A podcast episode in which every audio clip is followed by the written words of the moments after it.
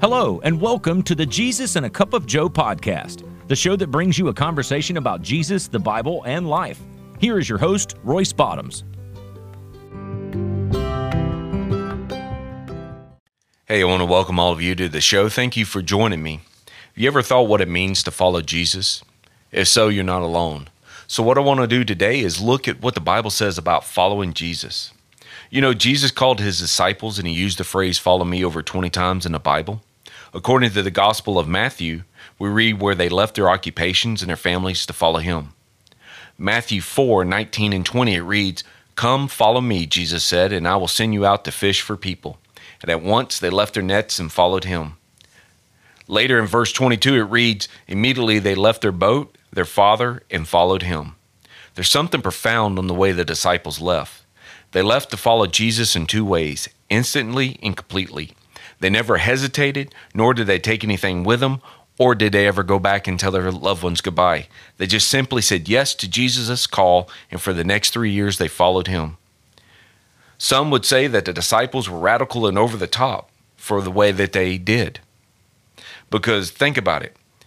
They're following someone who just merely spoke to them, who did not live in a palace like a king, but grew up just like them. But yet they were compelled to follow Jesus. That unexplainable, unfamiliar force kept pulling him. So, what or who are you following? You know, we all follow something or someone. It may be our own personal teaching, it may be our family legacy, or a person of influence. But our devotion lies somewhere. We just have to admit where that is.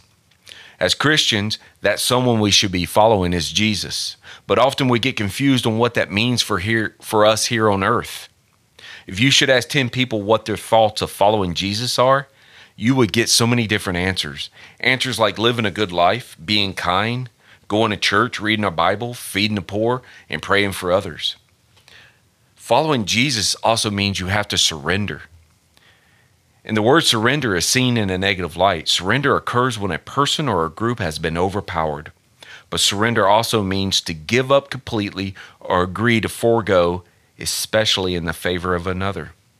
So look at it this way when you surrender to Jesus, you agree to forego in the favor of his purpose, and we choose to be a part of his eternal game plan. But often we try to hold on to our own agenda while we're trying to follow Jesus. We don't want to surrender because we're convinced that our limited vision and wisdom exceed what God's plan is in our life. Our full surrender to Jesus usually boils down to one question How much is required of me? And the answer is very simple everything. Mark 8, 34 and 35, it reads, Then calling the crowd to join his disciples, he said, If any of you want to be my followers, you must give up your own ways, take up your cross, and follow me. If you try to hang on to your life, you will lose it. But if you give up your life for my sake and for the sake of the good news, you will save it. These two verses are summed up this way Deny yourself and die to yourself. Surrendering to Jesus means setting aside our selfish appetites and allowing Him to live through us. Choosing to trust Jesus means that we have to give up our plan that we think we have for ourselves. And we have to understand that our internal joy is going to be more pressing than our momentary pleasures here on earth. But there's another question that we don't ask, but we should. What is a life surrendered to Jesus filled with? The answer is still the same everything. Every spiritual blessing from God is what we get when we stop striving to fulfill our human plans here on this earth. Yes, troubles will still find their way at our doorsteps, burdens will leap onto our shoulders, and hardships will cause us to stumble. But God has a plan for each and every one of us, and His love and His mercy will get us through it. We have to understand that we have to totally surrender to completely follow Jesus. So, what does God want from us? Does He want us to be more into activities like at church or attending Bible study? Does He want us to refrain from watching and doing bad things? Doing good things, refraining from doing bad things, that is not the goal of following Jesus. What He wants is He wants you. He wants you and I. That's all God wants. When we say yes to Jesus and we receive his salvation, we die to ourselves. But the next day, we have to die again. And the next day, and then the next day. The battle where our selfish desires occurs from the moment that we wake up until the moment we drift off to sleep. Dying to ourselves is an everyday event. The more we follow Christ, the more we should be dying to ourselves. Why, you should ask? Because we have to, to seek the Lord. We have to seek what God wants. He has a higher, better purpose that supersedes our ways. And we have to acknowledge that. So, what happens when we mess up? Is God mad at us? Are we going to get punished? Will we get kicked out of heaven? Is there a spiritual button that's pressed that says, okay, I got to start all over from the beginning? No. The only thing we have to realize is when we fully surrender to Jesus and allow Him to live through us, we're getting a full access of His grace. We can never exhaust His grace that covers a multitude of sins. Even when our own sin quota reaches its highest peak, you know we're covered.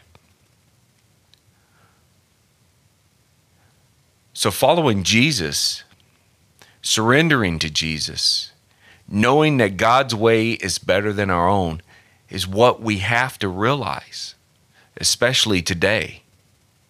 Because in the times we live today, it is that important because the influences of the things of this world can come in and, and pull our attention and can pull us from one way to another. When I was lost and did not know Jesus as my Savior. I knew of Jesus and I wanted to follow Jesus because growing up, it was a um, popular thing to do in a sense. If you wanted to fit in, you fit in by wearing the "What Would Jesus Do" bracelets and shirts, and you attended some some Bible, uh, some Sunday schools, and some church camps and stuff of this nature to fit in just like most kids do today. But it's also because of the church and because of listening to the message about Jesus is what helps bring young people to know the the Lord as their savior. So knowing Jesus the way I knew him then is completely different from the way I know Jesus today. Because 20 something years ago I turned my life over to Jesus and became a follower of Christ. And then 20 years ago, he called me into his ministry. So, as a, I still call myself a young pup here on earth of, of in following his ministry, I'm still learning every day. But I completely and fully trust Jesus and I'm willing to follow him.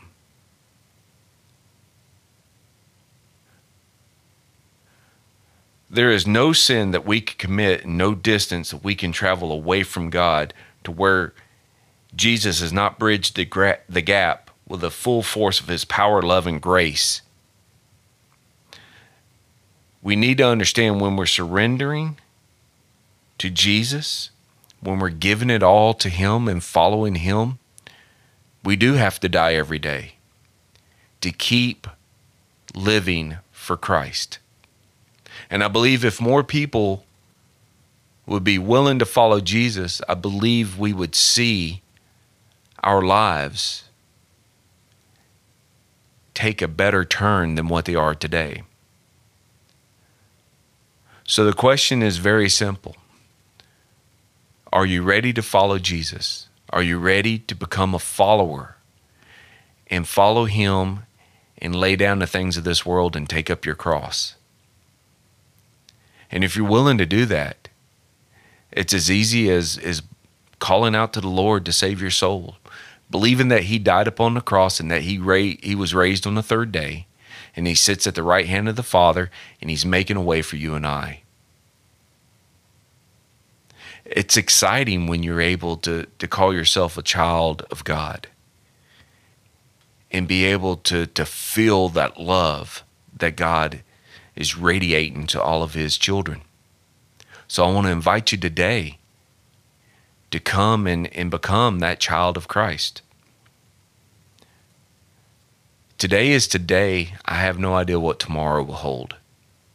But I know following Jesus is the best decision I've ever made in my life. So, as I get ready to wrap up our time today, I want to thank all of you for joining me here at Jesus and a Cup of Joe and following this, this podcast and following us through our social media pages. And I pray that if you're going through something right now and you have the the troubles in your life and the hardship in your life, know that there is a way out. And that way is with Jesus. So God bless each and every one of you. And I look forward to spending more time in the near future with you guys. And just always remember you start your day with Jesus and a cup of Joe. God bless.